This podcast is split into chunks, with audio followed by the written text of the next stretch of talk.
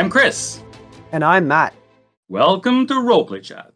We are two game masters who can't stop talking about role playing games. And today we talk about introducing new players to the game. And as always, we will try to focus in on the roleplay so we can get better at it together. But before we dive too deep into this topic, I want to introduce you guys all to our special guest. You might know her from her uh, two shows on the Shared Experience Network the Fifty Shades of Crimson Pathfinder live play, or the Tabletop Tavern uh, discussion, uh, similar to this, but with all kinds of guests from all over the tabletop RPG uh, world. So I'd like to introduce you to Gamer Mom Luna. Hello, Luna. Welcome to the show.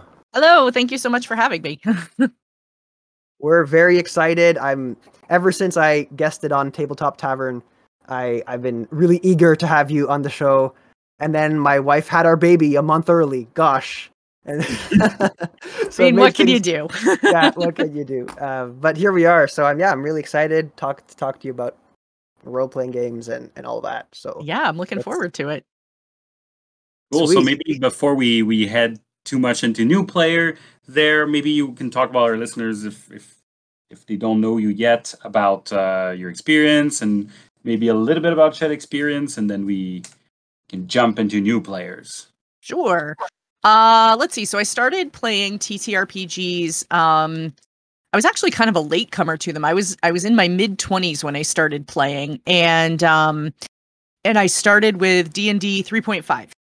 That was the current edition. Well, it w- we were like bordering on four coming out when I started playing, and um, but the current edition was three point five, and so that's that's what I cut my teeth on, and um, played with a group at home, uh, had a newborn. Actually, it was literally right after my daughter was born. And so we played with a group at home that was primarily my now ex-husband's friends. He had started the group, gotten the group together. Um, and it was kind of one of these things where, you know, they would get together Sunday night and I would put the baby to bed and I'd go upstairs. And then it'd be Sunday night. I'd put the baby to bed and I'd be reading a book in the living room and like gradually getting a little bit closer to the table each week. And finally, one week, I just went, okay, I, I need to see what this is all about. Um, because I grew up in a household like we didn't have video games. We didn't, you know, we had board games and that was about it board games and card games. And I hated them as a kid. Um, absolutely hated them.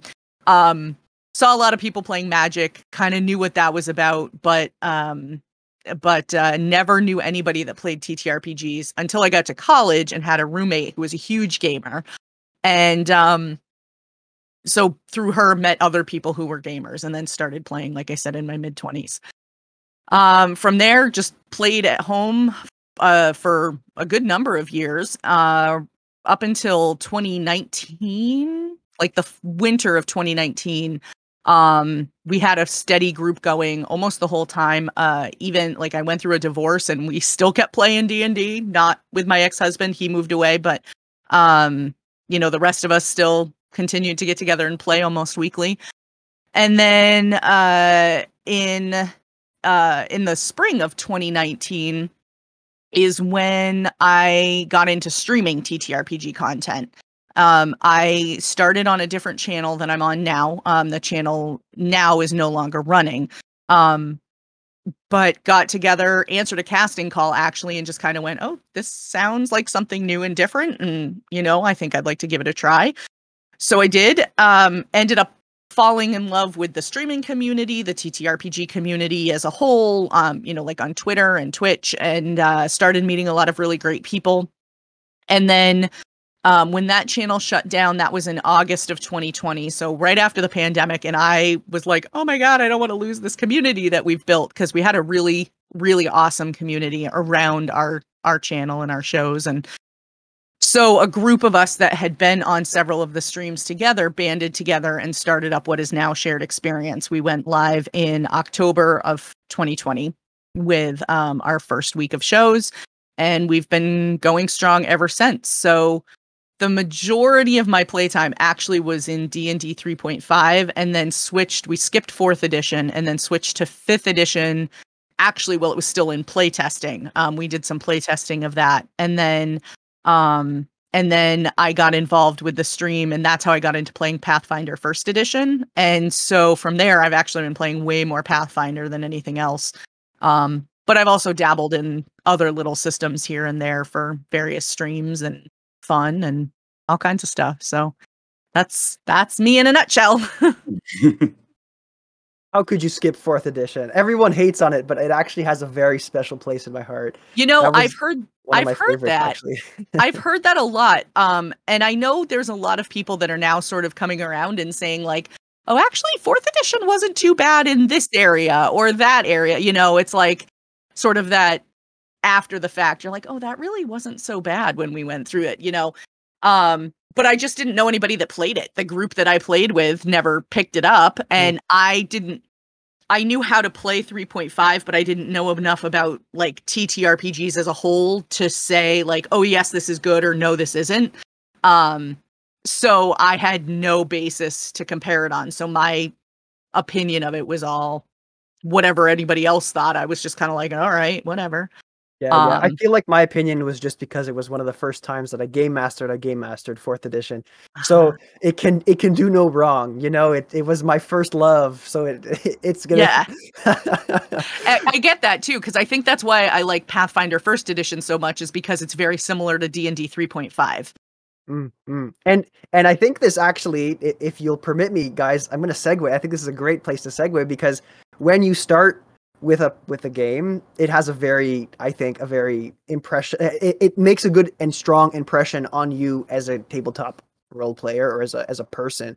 And i think that that segues nicely into our topic of today which is talking about new players and introducing new players to the game playing with people who are less experienced in the game. And if there are things that we need to consider or or things that we should you know, as a game master or as a player, keep in mind when playing with new players or not.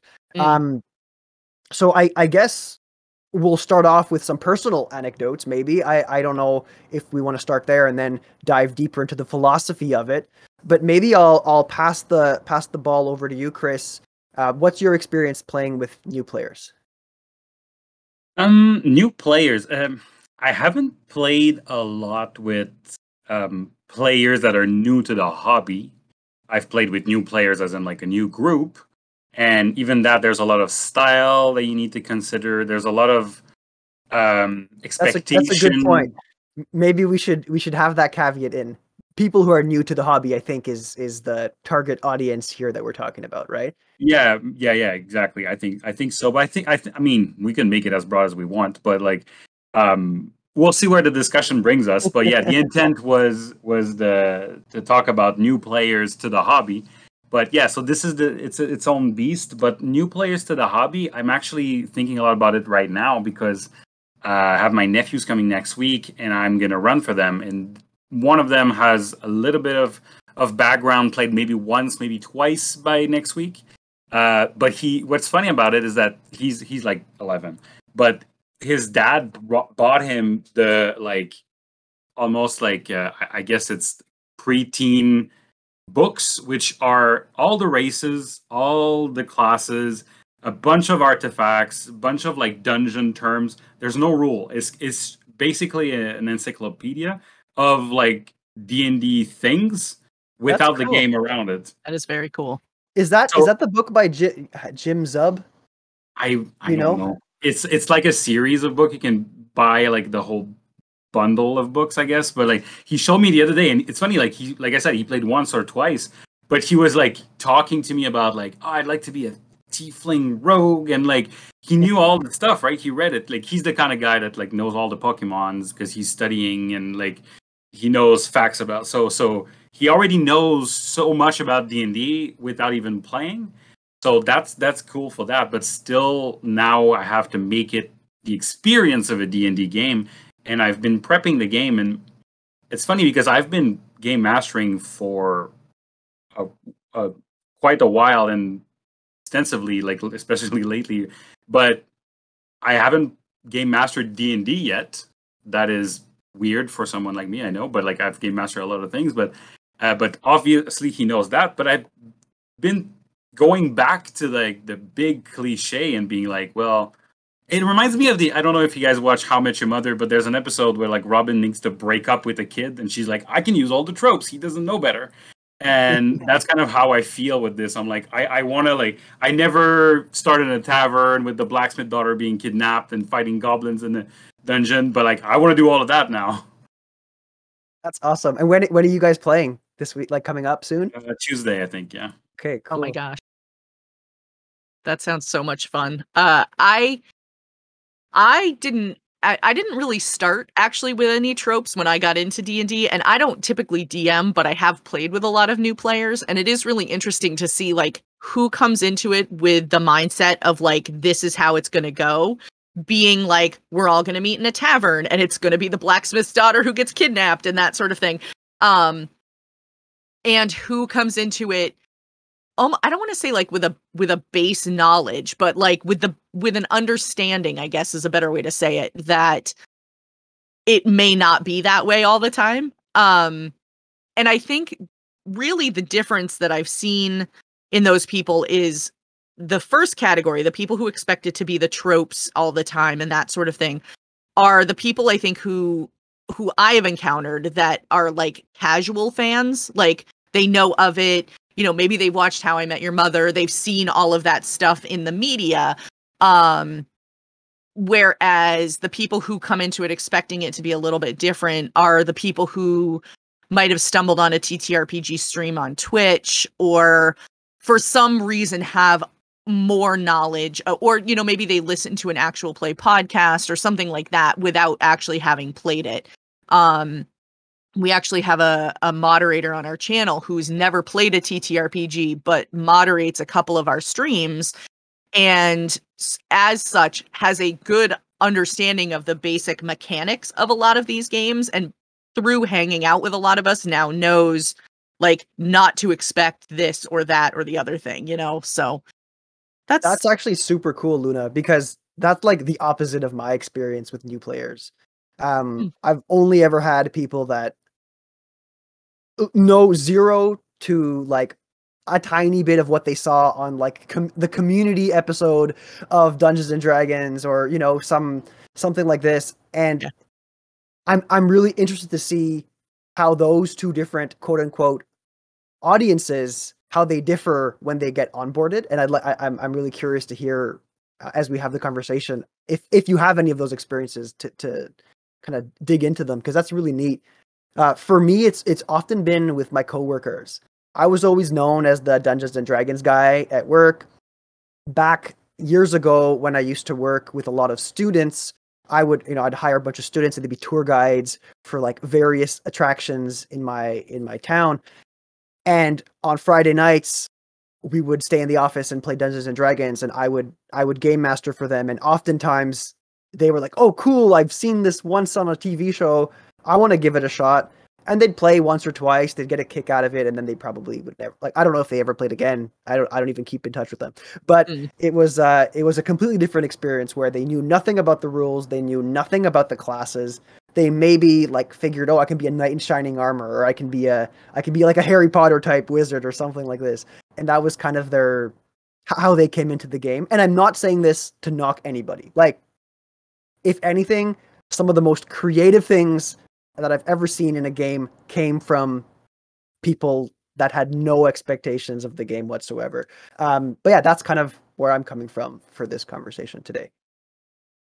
I love when you get people who are coming in though with no expectations. Um, I've talked to people who have DM'd for kids and you know and one of the things that they always say is that they love DMing for kids because kids are so creative. They don't let themselves be constrained by you know oh the mechanics won't let me do that or you know that sort of thing. They're just willing to say like this is my solution. Let's make it work you know? And i think that's true of a lot of new players too when they come in is they're not they're not constrained by that you know knowledge. They don't have that knowledge of this you know isn't supposed to work you know? Uh, mm-hmm. uh, the rules say you can't do it this way.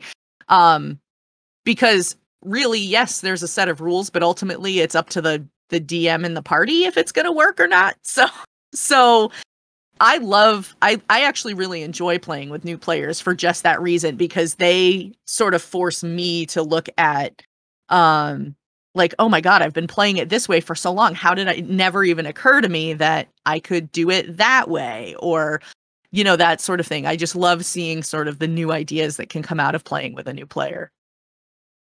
Yeah, and, and while, while you guys were talking about that, it reminded me the fact that I I did game master for new for my uh, stepmom and my stepsister like I don't know like two three years ago, and it was the experience you guys are talking about of like they have no expectations, so they come up with weird things. And I remember my my stepmother being like, "Oh, I'll I'll try whatever," but she it took a while, like because we were playing Fate, we were like creating the world, so she, like we were like talking in book terms, almost like okay, we'll we'll write the world building of a book, and now she was fine. But when we came down to the the rules, it it took a couple of maybe maybe I don't know like half an hour, and and and then she got into like oh, okay now I get it. I can do whatever I want, and I remember her being like talking to me like two three days after and be like I'm dreaming about this stuff. Like I'm dreaming about like almost like it touched imagination in a way that like her reading books would never so like she was really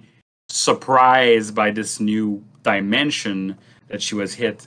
And and something that I, I, I thought a lot about then and I think a lot about now is the fact that because they are so imaginative and I guess it's their first experience um I, I tend parentheses I tend to be a pretty strict game master in terms of rules because we play like a game that are like, like three we've been playing the same game for like three years so i feel like i for consistency's sake i need to be pretty strict with the rules.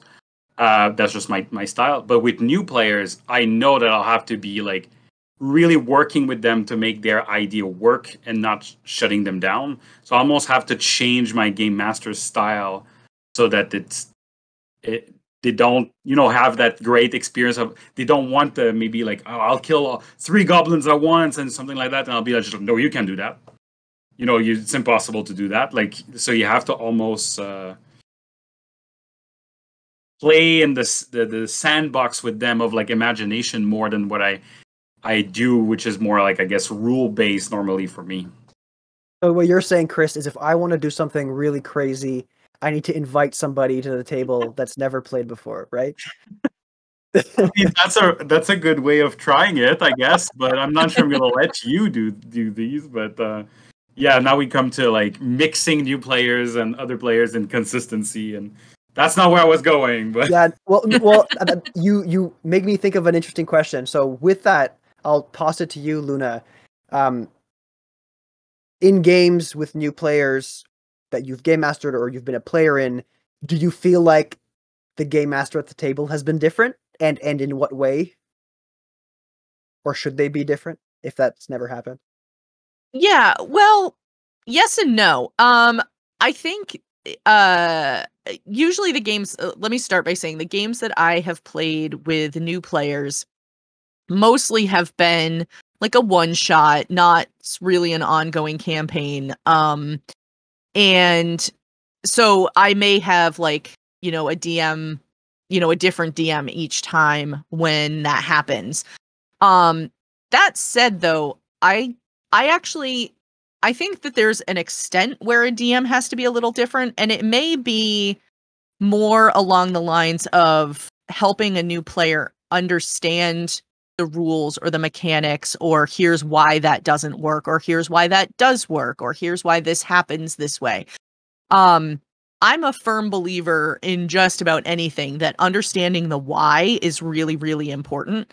So if you're playing with a new player, I think it's really helpful if you can s- explain and when I say you that can be either the DM or another player if you can explain the why around a certain mechanic works the way it does or um why something fails or succeeds when it does. I just i feel like that's really helpful to understanding the game better and being able to become a better player in the long run. So i do to some extent think that a dm and even to uh, to a lesser extent the players need to be a little bit different when they're playing with a new player but it's more so in that regard and less so in maybe the type of characters that they make or the type of encounters that people come into. Um i i don't think that I, I, I actually really don't think that a game should be quote unquote like dumbed down when there's a new player um they're in it for the experience. They joined it because there was some something about the idea of playing that they wanted. And so i think by dumbing it down it, you're actually doing them a disservice. Um so i would rather see a dm do like their full thing and and like throw the hard enemies at everybody and then explain along the way things that may need some additional explanation um, whereas when you're at a table with all experienced players, you may not have to stop uh, for that reason. Mm, that's an interesting perspective. I I wonder how much of it is impacted by, uh, like like you mentioned, you're you're playing with people who have a pretty strong, solid baseline understanding of the game. Because I would be worried of like scaring people away. I especially because oftentimes when I have new players, I want to say half half of them actually want to be there and then the other half are like kind of maybe there out of pity or like um you know my boyfriend really wants to play or my girlfriend really wants to play so i guess i'll tag along for the experience. So for me when i'm playing like like i'm i'm planning a game for one of my old coworkers and the reason they want to play is because we had a conversation in the backyard with a beer in our hand, just chatting, and they're like, "Hey, Matt, like you like you like Dungeons and Dragons and stuff like that. Like, isn't that like super number crunchy and like all these rules and this and that?" And I'm like, "Well, it doesn't have to be if that's not what you want it to be. It can be more. It can be more fantastic. It can be more improv. It can be more like theater club if that's what you want." And so with that, they're coming into it with the expectation that it's not going to be rule heavy. It's not going to be like picking at nails. It's not going to be tracking inventory and managing time and, and, and all of that. And because of that, I'm being super conscious in my prep to make the game, you know, catered to the things that they voiced that they wanted. Um, so I would be worried that if I played the way I normally play and game mastered the way that I normally game master, they might be turned off by the experience and never touch a tabletop RPG again. That that's a genuine fear that I have. I think that's a really good point. Um and I think to that point that's why the there's the wonderful thing of uh a you know maybe not necessarily using D&D you know, mm-hmm. there's a lot of great TTRPG systems that are very rules and mechanics light. Um, Quest RPG, for example, if you've never looked at that one, great for people who want RP heavy and not a lot of mechanics and uh, not a lot of dice to keep track of. Uh, it's a really, really great little system that, um, I, you know, I played that for a one shot, and uh, my character, I rarely, rarely play mages um, in Dungeons and Dragon. First thing I gravitated to because it wasn't like, okay, so I need to have this many d6s to cast Fireball and this sort of thing. No, the casting was all done on a d20, success or fail, you know, based on the roll. And then, you know, if I succeeded, the spell basically looked like whatever I wanted it to look like. Um, in this case, the character was a, kind of an illusionist. And so uh, the the way the DM described it was um, my character basically was like a, a magical Photoshop. Um, so you know, I might say, okay, so I I make a little frame with my hands and I sort of expand it out so that I get the whole thing that I wanna I wanna change the color of, and then I just go poof, and the color changes. And um, and so it was great because it was exactly the way I wanted it to look as a spellcaster, not the way the rules said it had to look. That's cool, and I think I think what you two are are saying, I think are like complementary in terms of like mm-hmm. um having what what I'll say. I think all of that can be under the umbrella of adjusting to the audience, right? Because I I I hear what Luna's saying about like if they're there because they want to play D and D, then it makes sense to run D&D as it's supposed to be. Yeah. If they're there for something else, then maybe you can adjust the system even. Uh, for instance, my issue right now that uh, um, regarding this is that I have, like I said, my nephew who knows everything about it. He's expecting D and D. He's played once, so I'm I I would probably normally run Fate, which is rule light, role play. I can. That's what I did with my my in laws. Work perfectly for someone who doesn't want to. Basically, we start and I I'll deal with the rules as we go. But because he's expecting D and D, so if they're there for the experience, you want to run that. But then there's my dad who's going to be there, and my dad has trouble with the rules of Takenoko.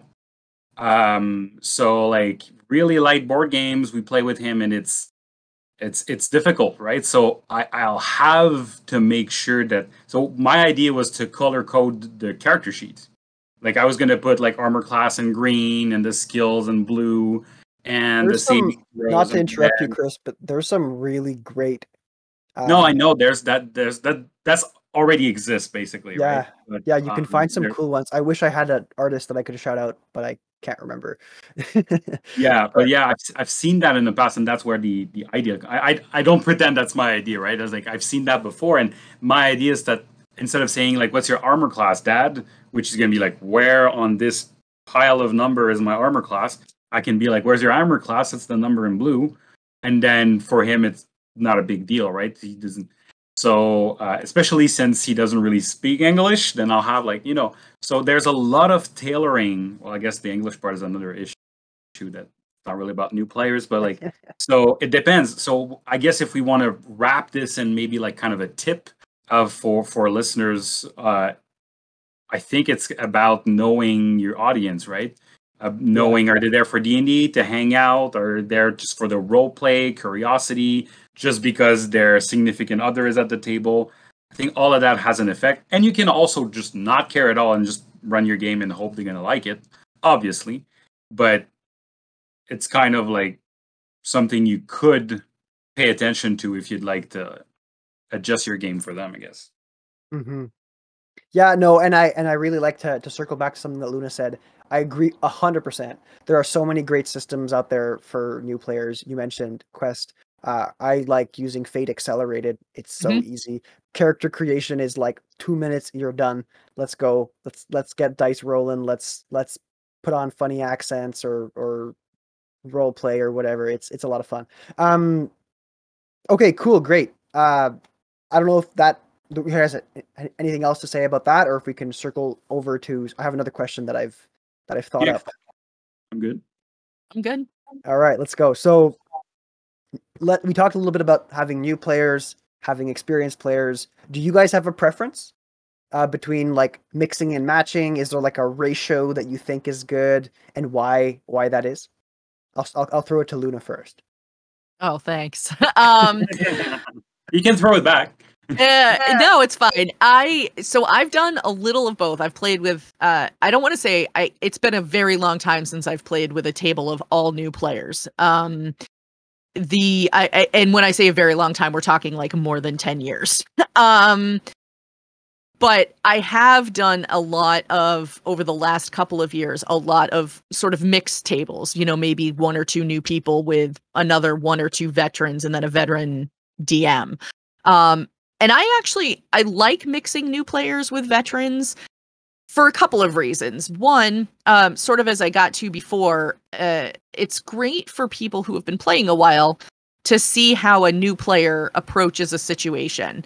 Um, but at the same time, it's also really nice for the new players to ha- have people who know the rules, who know the system, who know uh you know how things are quote unquote supposed to work um, because I feel like not that it carries the new player, but it helps them feel a little more confident in what they're doing. At least it does for me, and that's how I remember it when I was a new player. Is is playing with people who knew the rules helped me get more confident in understanding the rules um, because it wasn't just a bunch of us trying to read a book and go okay does this like how does this work again and how you know um i am not somebody who can read a book and retain that type of information.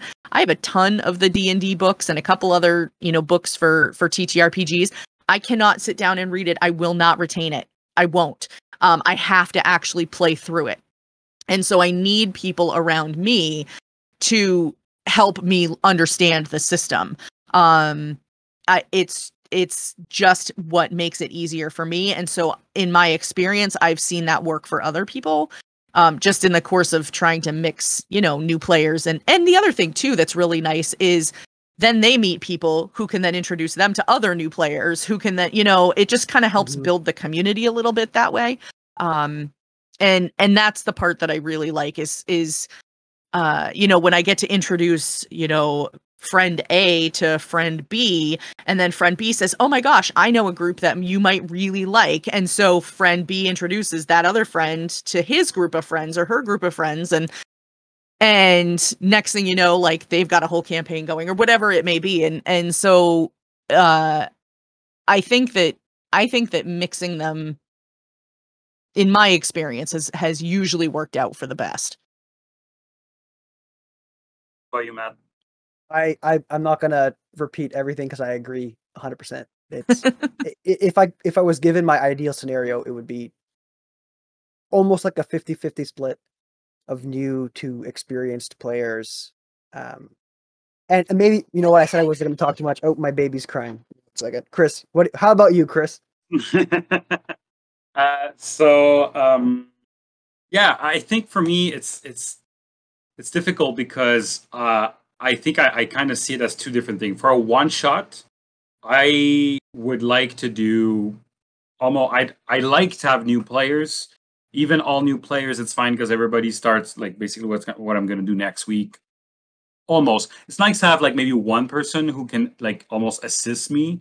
Uh, my wife will be there. She played a um, um, a little bit, um, but for my campaign, ah man, I have introduced new new players, and I feel like my campaign is like structured in a way like all my players have expectation. There's like you know, it's like a greedy, real, real, realistic. I don't know. It's like a grim world of Warhammer, and it's it's there's a lot of tension. There's a lot of stakes. The stakes are high for everybody at the table. And if I bring a new player with very different expectation, if they're there to goof a little bit on a one shot, I don't care. We'll embrace it. We'll throw fireballs everywhere or whatever we want to do. If it's serious, it's serious. If it's goofy, it's goofy. But in my campaign, I, I feel a little bit different about it. I feel like I need to brief them. Uh, I did that in both of my campaigns, and like it's like important to sit them down. Expectation session zero of like, here's what we're doing. Here's the the the the, um, the vibe we're going for, the the ambience, the team, and here's the, the the part that is open like here's the, the the range you can go from there to there we're not to have a clown in something that's supposed to be it's to ruin the fun for everybody that's already there and established in the world.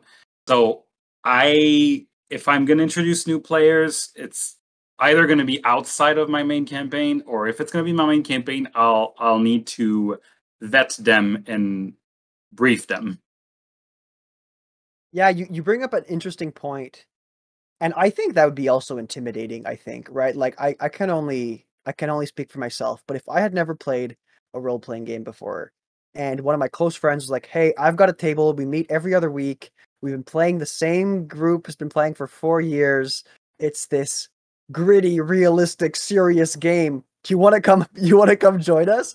I'd be like, no, thanks. Like, as much as I want to try this out, that's that's probably not the place for me to start. And no mm. matter how welcoming and open the game master would be to having me join them, I would probably feel uncomfortable doing it. Um, but maybe that's it kind, of, it kind of happened in in our game, right? Like one of our it, the friend that joined played a while back, like second edition of D and D, hadn't played for a long time. So I mean, it's not a new player; he gets the idea, but still, when he got in, because we were really like with role play and role play scenes, and uh, we had like very everybody knew it's almost like a dance, right, between all the players. And he got there, and I think it for the first two or three games, he was pretty quiet. He was listening, taking in, okay, okay, that's the cue, that's the vibe, that guy is there, okay, and then he started progressively join in. Mm-hmm. But like because the point was to bring him as a standing like character, like always to be there. But like for a, like joining for one or two games, feel like you don't have the time to do mm-hmm. that adjustment. So it's it's it can be quite daunting, yeah, for sure. Um, one thing that I was going to say before my newborn baby brutally interrupted me um, was that I find role play specifically to be like we talked about rules and we talked about how it's good mm-hmm. to have experienced players at the table to help uh, the game master teach the game to the players. But I also feel like role play means a lot of different things to a lot of different people. And you know, when a new player comes to the table, sometimes their understanding and their level of comfort to act in first person as a character or to uh, put on a, a different voice or a different persona at the table isn't always something that they're comfortable doing. But as soon as they see, like I've I've seen this before, where as soon as they see one other person do it, they're like, "Oh, okay." Like the ice is broken, and they embrace it fully. Um, this happened a lot with when I had a table of completely new players. Like the whole table was new players, and as soon as I came out with an NPC who was like drastically ridiculous and really set the momentum going of like this is what you can do if you want to do it, then people started to like come out of their shell a little bit.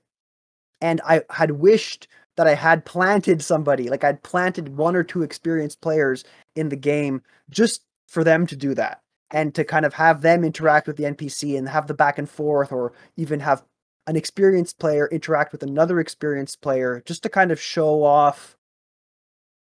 I don't want to say show off, but like to set the stage for what other people could do if that's what they wanted to do. Um, and I think this is another place where actual play podcasts are a real big benefit to the mm-hmm. community mm-hmm. in that sense because if you're watching Critical Role, if you're watching uh, any of the Dimension 20 games, if you're watching any of the, you know, grassroots actual play shows, and maybe Luna, you have you have some insight on this from being in one. Um, I feel like that really helps people get onboarded into the hobby. Yeah, I agree with that. Um, like I mentioned before, you know, we have a we have a moderator on our channel over at Shared Experience who literally knew nothing about TTRPGs and uh just because he was enthusiastic about our channel and the people that were involved, he said, uh, if you need a if you need a moderator for the channel, let me know. I'm on board.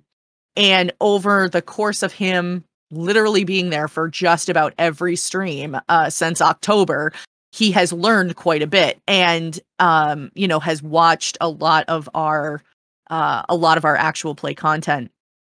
And I know I recommend um, several different podcasts to people on the regular basis of actual play podcasts uh, because um, they're you know the the the two that I recommend the most use two different systems. One's a Pathfinder First Edition, one's D and D Five E, um, and and you know as I find other ones that you know I also really like, uh, you know I I will recommend those to people as well because I think that that helps people see like this is how you can take the rules and apply them in a way that is entertaining and fun and and you know i i know there have been times just in listening you know like i said i've uh i've been playing pathfinder for about two and a half years now pathfinder first edition and the podcast that i listen to that uses uh, pathfinder actually just released its campaign finale this week and uh even through listening to them I learned a lot about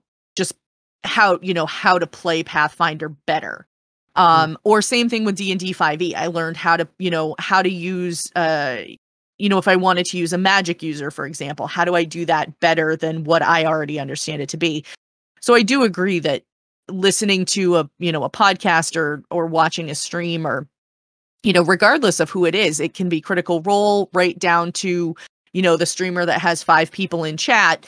Um once you find one that kind of speaks to you i i say just dive in and and go for it. You know give them a listen and um i think that there is content out there either in podcast form or or stream form however uh, people choose to take in that content i think there really is something out there for everyone that wishes to try it out Um, it's just a matter of finding finding the one that's you know the best fit for you. Do you want something serious? Do you want something funny? Uh, do you want something that's a mix of the two?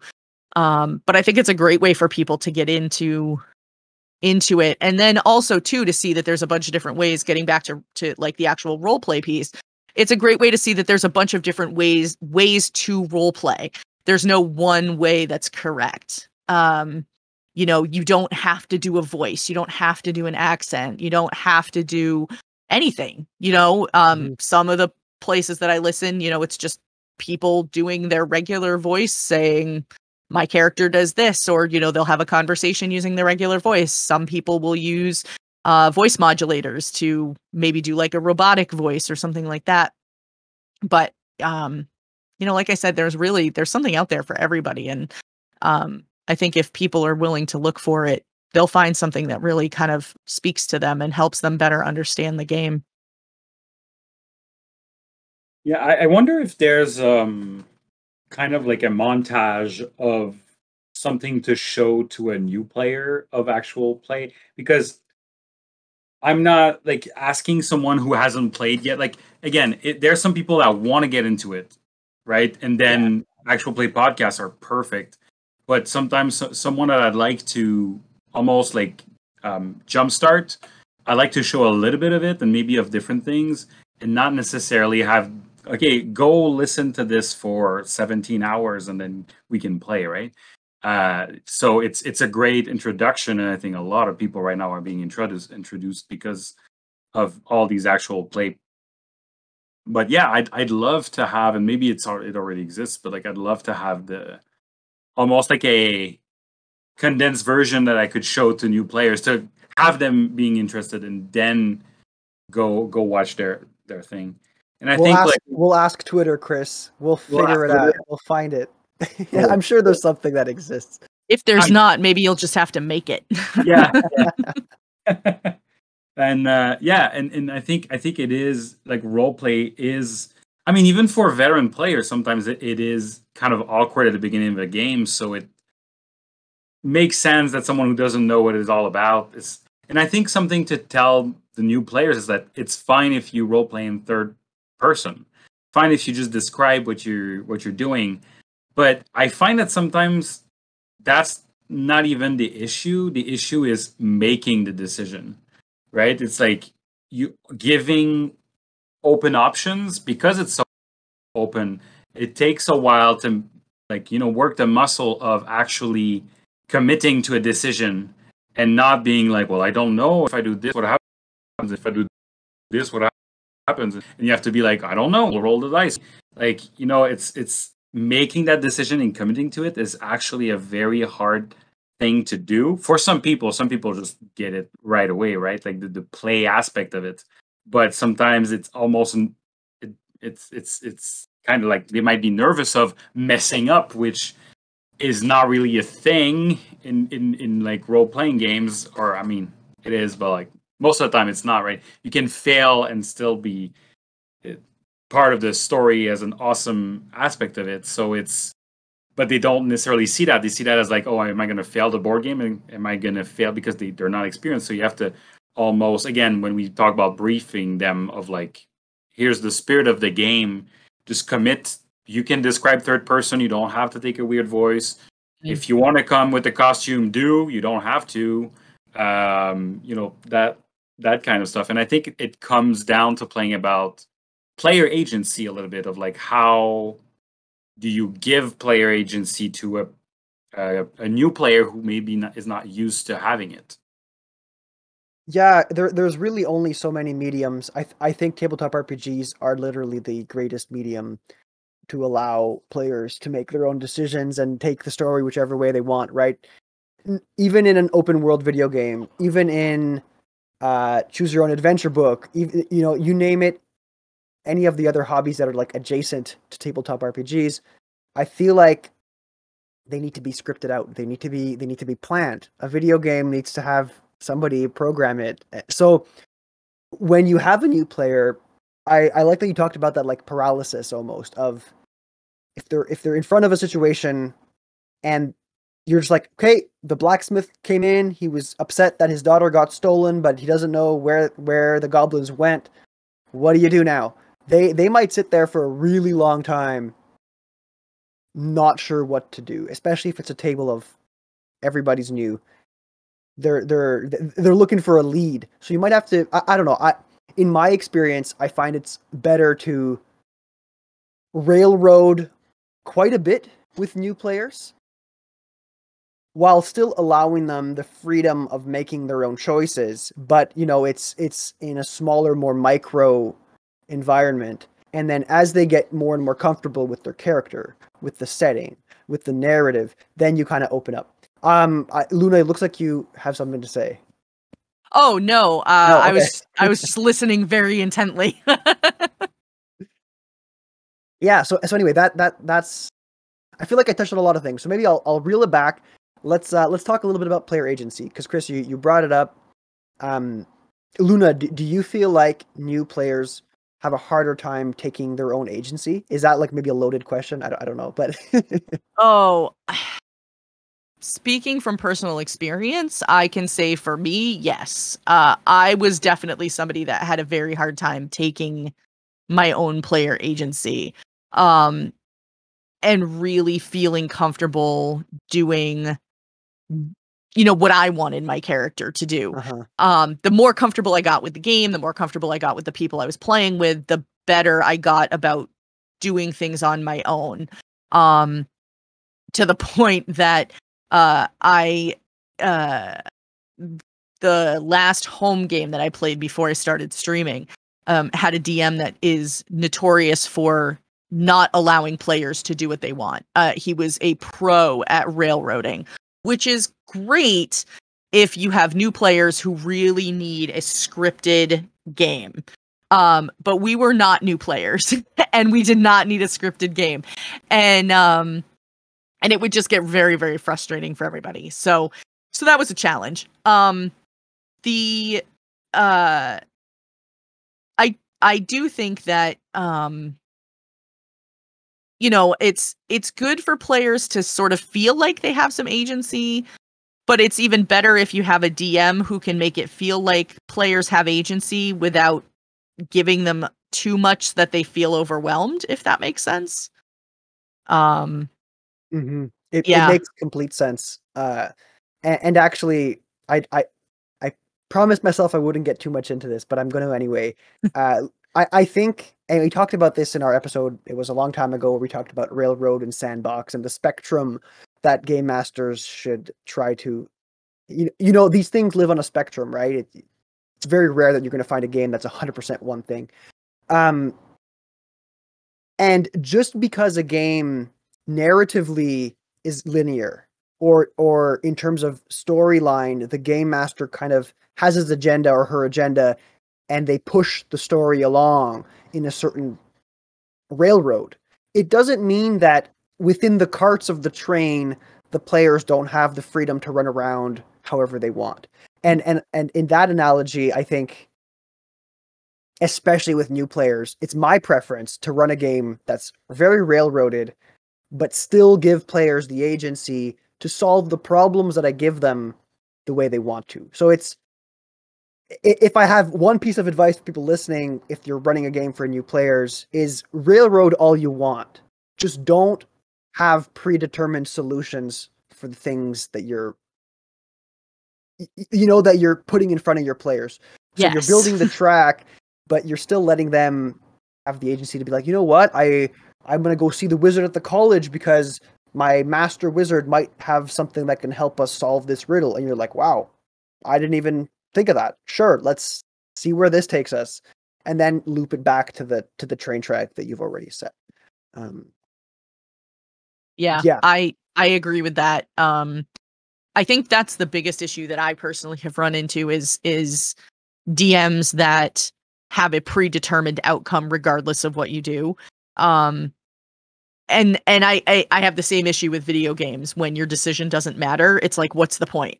So immediately at that point, uh, if I get stuck in a game where I feel like that's happening, I just lose all interest. And I think, again, it goes back to the idea that new players, a lot of new players will have very out of the box ideas for how to solve issues.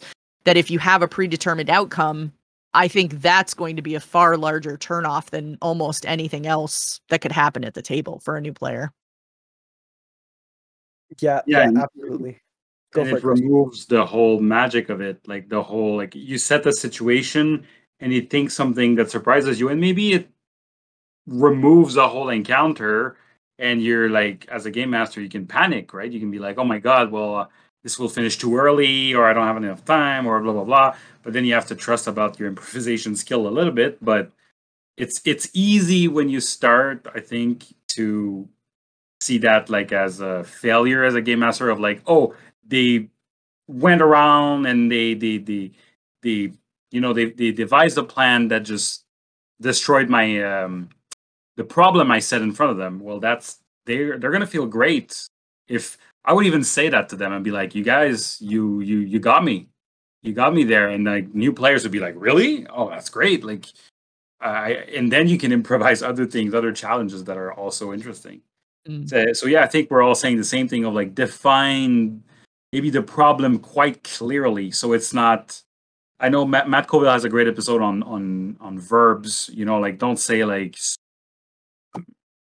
investigate this town because that's horrible for new players. Say you need to save that person. You need to retrieve that thing that is at that location. You know, like really clear objective. They're gonna jump on it. I don't think new players will be like, nah, we're not doing this. We're going to the mountain to the west.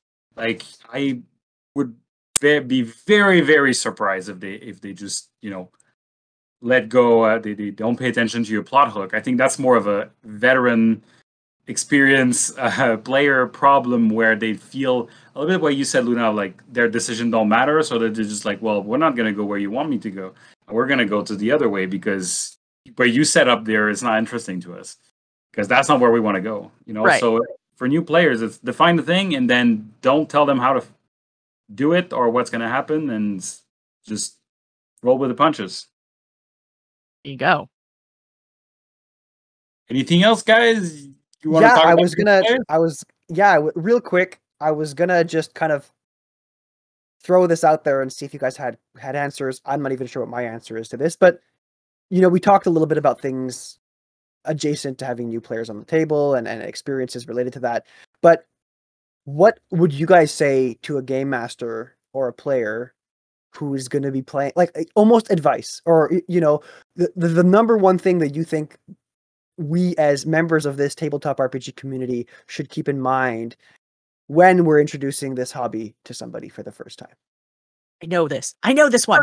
the first piece of advice that I give to everybody is have fun. This is about having fun.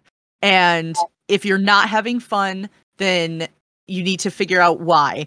Um, you know, it, maybe it's not. Maybe TTRPG is not for you. And, but it's great that you tried it. And kudos to you for trying something new and different. Um, and that's okay because it really isn't for everybody. But um, the number one thing that I think is easy to forget sometimes is that this is a game and it's meant to be enjoyed with your friends. And uh, if you're not having fun, then you're doing something wrong. that's my that's my biggest piece of advice for any new player or any seasoned player. uh, for me, I think it, it goes with the same thing, but I think it's it's more uh, a state of mind of like I think I would say to them to to the new players, um, don't be passive. This is not a passive um, medium. This is not watching TV. This is not reading a book. This is not. You're not there to hear the game master tell you what's happening. You're there to make something happen. You know, like he's there also, like he or she or they are there to make something happen as game master, but you're there too. You're a player, so don't be passive. Uh, make decision, commit, and communicate what you want. Like sometimes they arrive at the table, they have expectation, but they don't tell you that, right? And then it's really hard to meet those expectations when they don't tell you what they want, and maybe they don't. It's hard to know what they want, but I, I by what they want, I almost, I guess it's also like what what do you expect? You know, mm-hmm. like uh, they often have an idea of like, oh, I feel like we're gonna kill monsters, right? and that's something like I wrote to my um, I, I texted my my step brother who game mastered for my nephew, and I told him, does he like to kill monster, get artifact? Does he like to like role play? Does he like to be more clever than the enemies? Uh, is it the magic that appeals to him? What are the aspects of the game that from the game you play with him he really really like? And he told me he really loves talking about his character and his background. Okay, well we'll create a character with him. We'll make a great background and we'll make the story attached to that because that's what he wants. If he had tell me he wants to kill monsters, then that's a whole different game right there. You know, so like it's about if you're able to do it. I mean, maybe it's going to take a game or two, but if we talk about maybe even uh, end of game debrief. So anyway, so don't be passive and say what you want. Guys, this is such good advice. I don't know how to. I don't know how to follow follow up. but um, maybe maybe I'll take from a different angle. We'll take it from like uh, uh, if you're a game master who's running a game for new players and you've never run a game for new players before, I think there's things to be said with what Chris said and what Luna said, but I'll also add, you know, don't put too much pressure on yourself as the game master mm-hmm. just because they're new players. I, I know before I said like, oh, it's something that I do. I, I know that I definitely put too much pressure on myself when I'm playing with new players because I feel like I'm going to be their gateway, make or break point for them to come into the hobby. And I think if I could go back and tell myself something, it would be don't just go have a good time being a game master like you normally do when you're being a game master. You know, keep in mind the fact that these people have never played before. Keep in mind that they might need a little bit more uh, a little bit more help navigating the game. But don't don't go losing sleep over this. Just have a good time and they're gonna they're gonna pick up on that. Um, so yeah, that's that's kind of my my advice, I suppose. And cool. with that, I don't know if there's anything else we wanted to talk about. We're we're about at an hour, I think. We're we're at 50 minutes. Uh, Chris, was there anything that you wanted to touch on? No, I think I feel I feel good. I feel like uh, I got some uh, some issue out of me in terms of like like you know next next week's game. I feel like I got good tips. I'm ready. I'm ready to go. How about how about you, Luna? Did, was there anything else that's been like at the back of your head with regards to new players that you wanted to bring up? And feel free, we can go as long as we want. um, I don't think so. Uh, I was trying to think if there was any other like last thoughts that I had as far as as far as new player advice, but I think actually for um uh going back to what Chris was just saying, uh, for DMs um, and for having players speaking up for what they want, uh, don't be afraid either as a player or a DM to ask for a session zero or to ask for like a check-in session if you need it. I think that's really important to make sure that everybody's on the same page with where the game is going. Uh, if especially if it's a long-term campaign, um, to make sure that everybody's in, still enjoying it, that we're not hitting on any topics that, you know, might be uncomfortable for people. Um, or, you know, just to make sure that everybody's still enjoying being part of the game. Um, you know, sometimes life gets really busy and we just, you know, have our mind on other things and and sometimes it just may not be a good time to to play and and it's okay to say that, you know, but uh it's important to to say that, you know, what it is that you need out of the game, both as a player and as a DM. Um, so yeah, regular check-ins. You know what? I said I didn't have anything, but Luna, you're talking about session zero, and I think that this is an this is an interesting thing to think about with new players because originally I feel like if you were to ask me if I didn't give it too much thought, I would say no, I wouldn't have a session zero with new players as their first step into the game.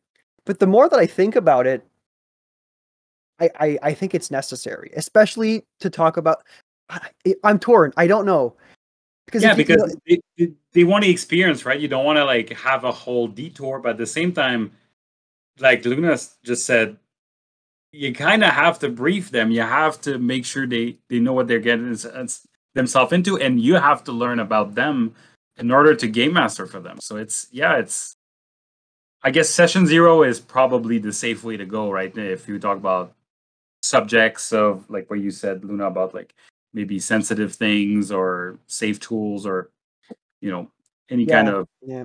it's probably Maybe the calling way it- to- Maybe calling it session zero is what's turning me off on it because Yeah. maybe maybe it's like a 30 minute pre-brief to the game and then you can have the deep session zero if they liked it you it's know the a beer game thing you later got.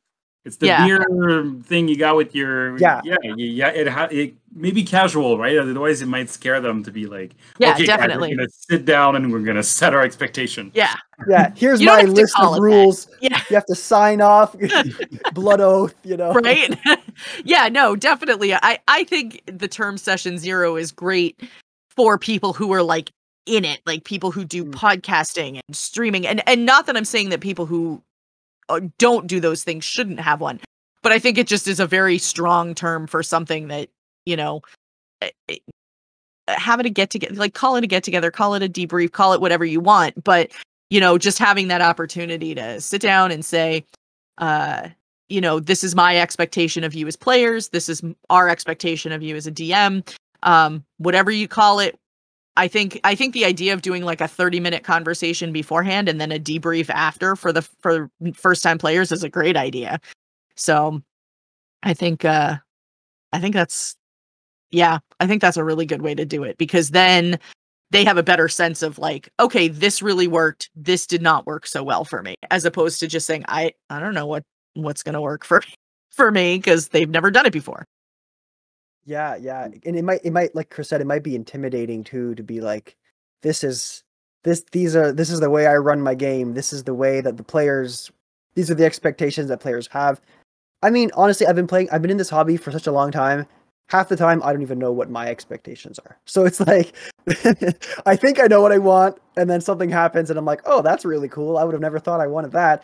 So it's it's it's really hard um personally, I think it would be putting pressure on these new players to be like, "What do you want out of my game? Tell me what you want out of my game."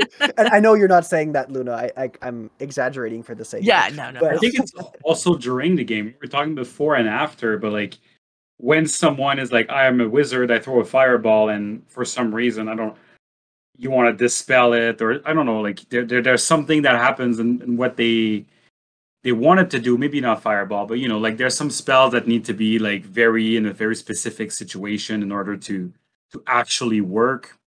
Um, for them to be like, oh, I I thought that worked like this. I, I I was going for the feeling of destroying this, exploding, but you you told me it didn't work like that, and like to voice it and not just be like, oh, that didn't work.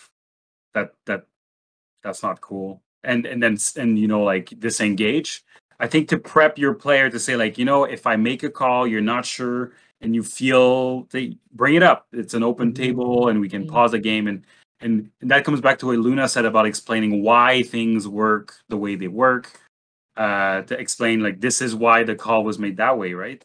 And then then it's easier to continue, and they, they don't get this maybe bad feeling in their mouth, which is kind of a mood killer. I think I don't, I don't think it happens that often, but it's it's good to have an open table. Cool. I think we're done. yeah. Any any last any last words of wisdom? Take that as a no. All right. So then, in that case, before we start doing the wrap up for the show, Luna, thank you so much for being here today. Um, is there, you know, anything that you want to plug in for the listeners about your your your channels, any projects you're working on? The floor is yours to oh my shout goodness out everything you want. everything i want um all yours.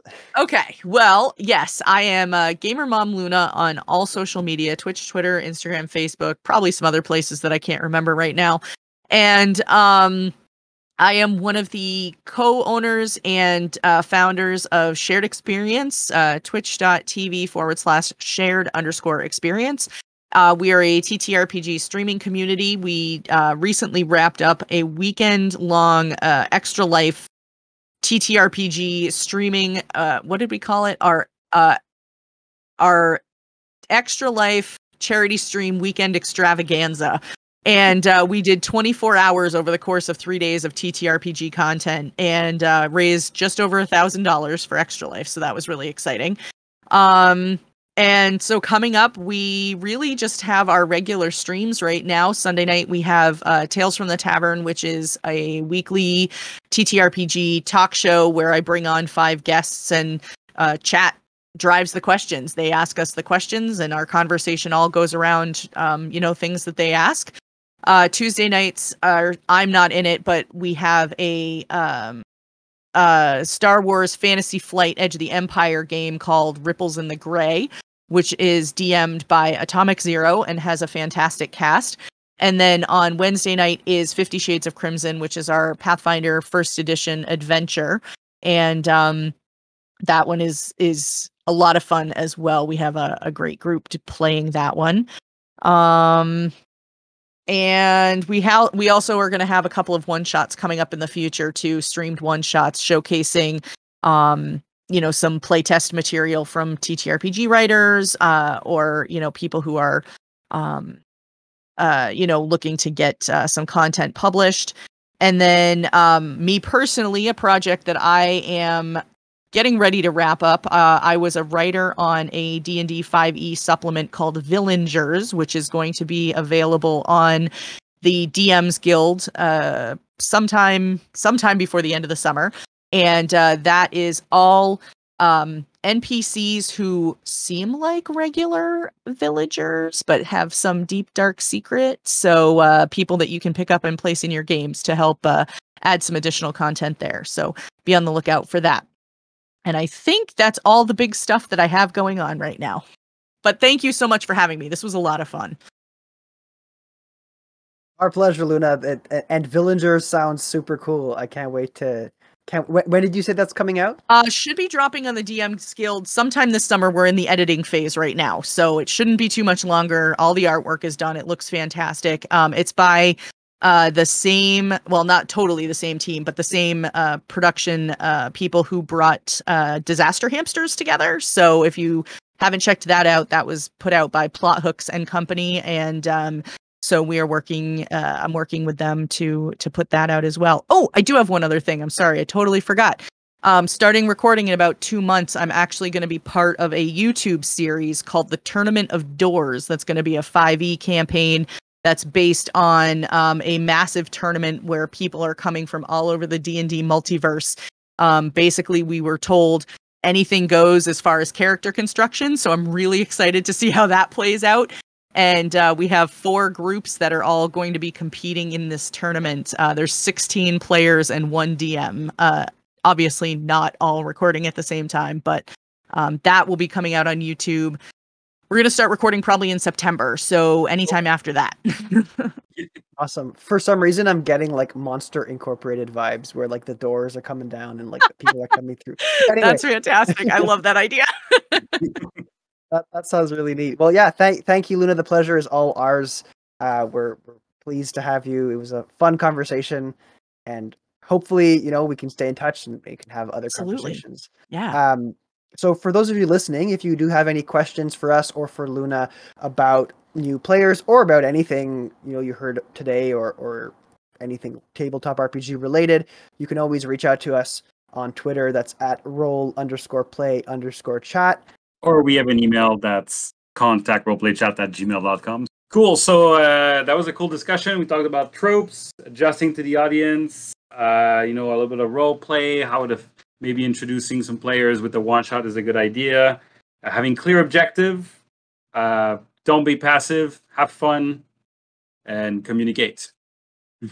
yeah, yeah. So hopefully you guys out there and you girls and everybody out there can have a good time playing role playing games, and we'd love to hear your stories about uh, about new players that you've introduced. Grow this hobby as big as we can. Let's let's make this family huge. But uh, but yeah, with that, let's call it a chat.